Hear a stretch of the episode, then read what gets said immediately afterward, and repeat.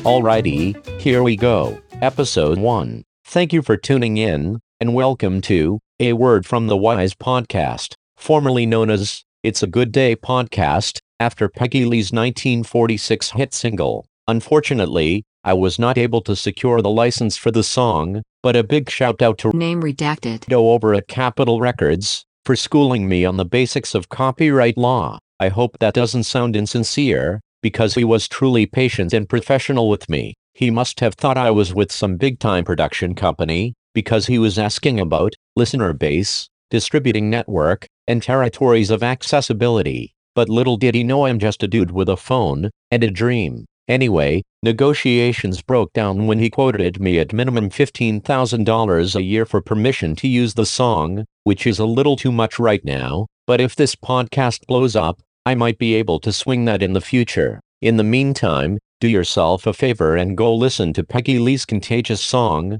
It's a Good Day.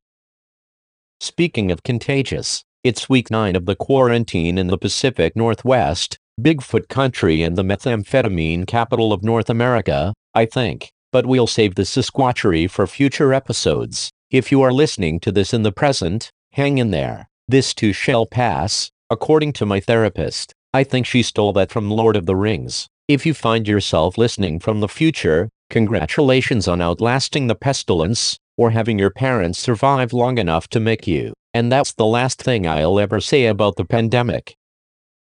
I decided to make these recordings because, like so many other people, I am finding myself with a lot of free time, and because a couple months back, I almost died choking on some peanut butter at the office, in front of all my coworkers. It was a close one, because I refused to give them the, I'm choking here, universal signal because it would have been too embarrassing to ask for help and, apparently, I would have rather died. I have been thinking how tragic it would have been if I had passed on, without documenting my insights, opinions, and high standards of morality. So, on this show, I will be sharing everyday basic advice and wisdom that I have gathered during my almost 40 years of walking the earth. These will be easy to follow tidbits to improve things like your health, relationships, mental well being, and career development, because I, myself, am killing it in all of those areas. I won't try to convince anyone to switch to a new religion, or to try that keto diet, but you can expect attainable and actually worthwhile guidance like try to floss more, or look people in the eye more. I have an excellent egg salad sandwich recipe from my lovely wife Name redacted. that I will be sharing in a future episode.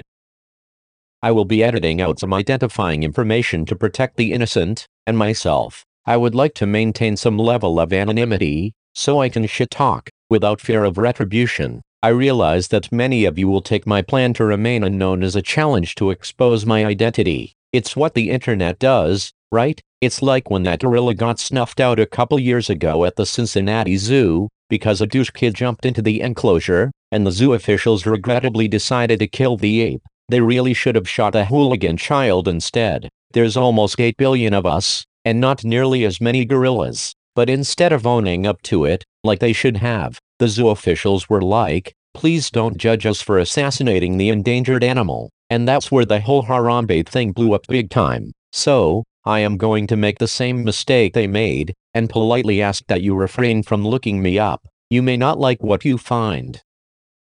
Apropos of that, this isn't my speaking voice. I hired a robot to do the talking for me, because I have a horrible, nasally, wretched voice. Because when I was an impressionable young lad starting high school, a senior girl, who, odds are, I was madly in love with, said I had a high pitched, annoying voice. I vividly remember going home and working on remedying that by drinking Tabasco and crying into a pillow, and that's how I got hot sauce in my eye. And honestly, I feel like I have been affecting a forced inflection ever since, and my voice still sucks anyways. I truly hope she's had the terrible life she deserves.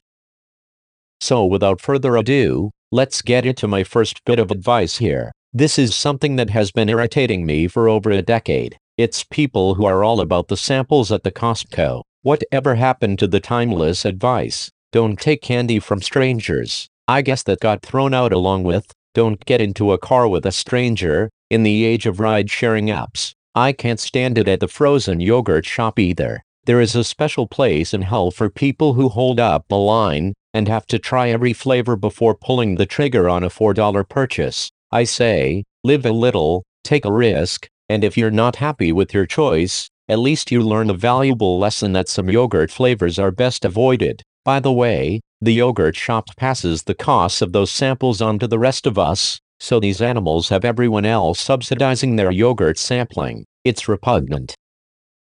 Well, that's it for today. Hope you learned something good. Over and out.